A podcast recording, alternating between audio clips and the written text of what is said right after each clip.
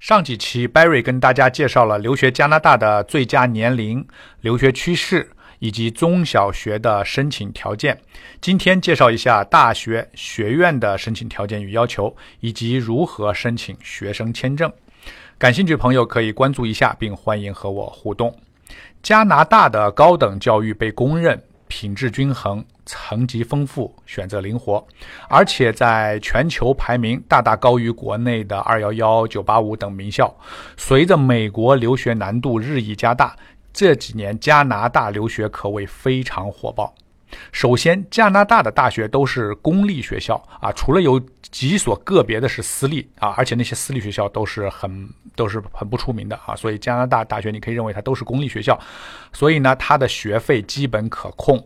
大学类型呢有公立的学院、大专、大学，开设呢从有一年制的啊大专到本科、研究生、硕士、博士等不同层级的课程。一般公立学院的录取要求是高中毕业文凭、高中成绩啊的平均分 GPA 在七十到七十五以上，雅思。成绩要达到六分以上，如果英语不够啊，你可以双录取，有就是有条件的录取啊。这个我以前的节目介绍过，也就是先读语言课程，合格后再开始修专业课。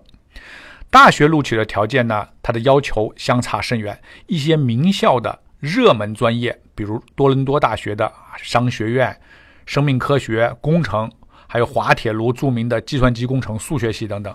即使是本地学生也面临。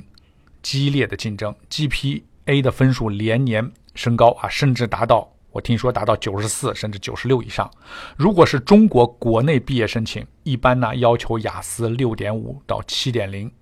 还会要求会考成绩优秀、高考一本以上的这个要求。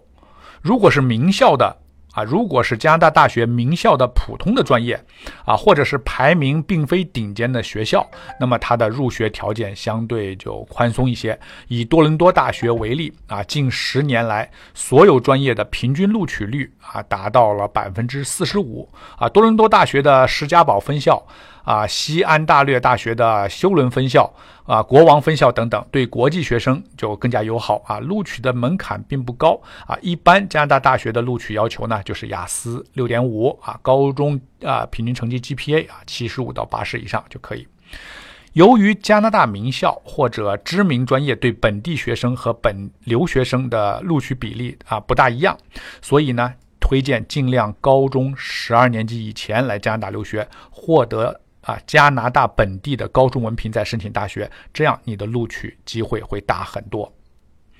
再来谈一谈加拿大研究生、硕士、博士的申请条件。加拿大申请硕士、博士比较难啊，特别是安省，因为多伦多所在的安大略省是加拿大人口、经济、教育中心，同时安省的移民政策非常优惠啊，特别是对于加拿大毕业的硕士和博士等高学历。人群可以直接进入省提名计划，你不需要找工作啊，不需要雅思成绩啊，不不需要进入啊快速通道打分啊，直接获取呃获取呃获邀移民。啊，所以安省的硕士申请人一般需要啊要求比较高，需要啊本科学位，大学 GPA 要达到八十五以上，雅思七分，甚至大部分专业都需要 GRE 或者 GMAT 成绩。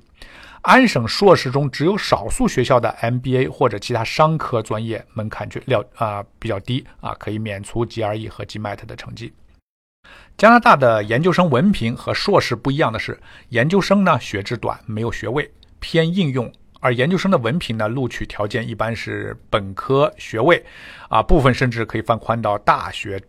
大专学历，GPA 要求四七十五，雅思六到六点五，所以研究生文凭对于就业移民有帮助，但不能走硕士省提名移民的通道啊，只能进入快速通道打分。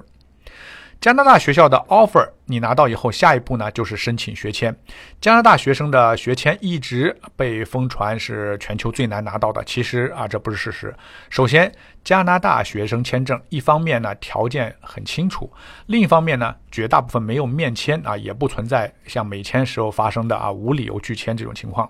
其次，加拿大学签呢对很多留学申请人提供了一些快捷方式啊，降低要求啊，可以提高审批速。啊速度啊。这种快捷方式呢啊，它分了三个通道，有中小学。高等教育还有一个就是 SDS 学习啊计划，只要满足这三个条件，就可以进入快捷通道啊。现在下面我给大家介绍一个现在的就是 SDS 的学习快速计划。SDS 学习植入计划的要点呢，就是你雅思要拿到四个六，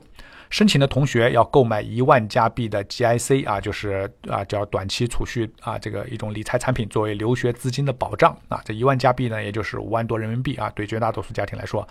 啊，应该不是什么问题。那么录取的大学，你要求在 DLI 清单，DLI 清单就是基本上就是加拿大所有的公立啊大专和公立的大学啊，甚至有一些包括一些私立的学校都在 DLI，就是说比较正规的学校。如果你是这些学校，你满足这个英文的要求，又有一万块钱啊 GIC 理财产品，你 SDS 的过签率非常高啊。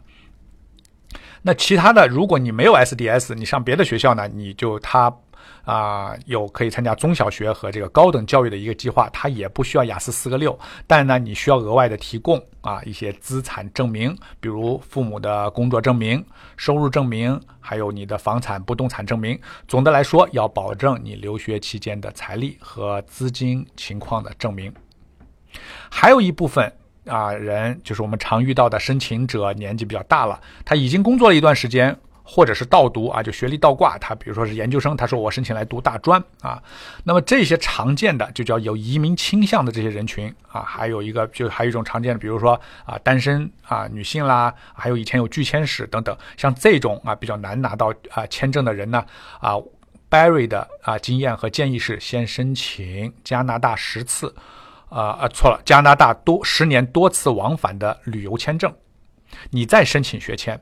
如果学签被拒，你拿着这个旅游签证入境，在加拿大境内再转学签啊，这样成功率很高啊。当然里边还有一些细节啊，要需要注意。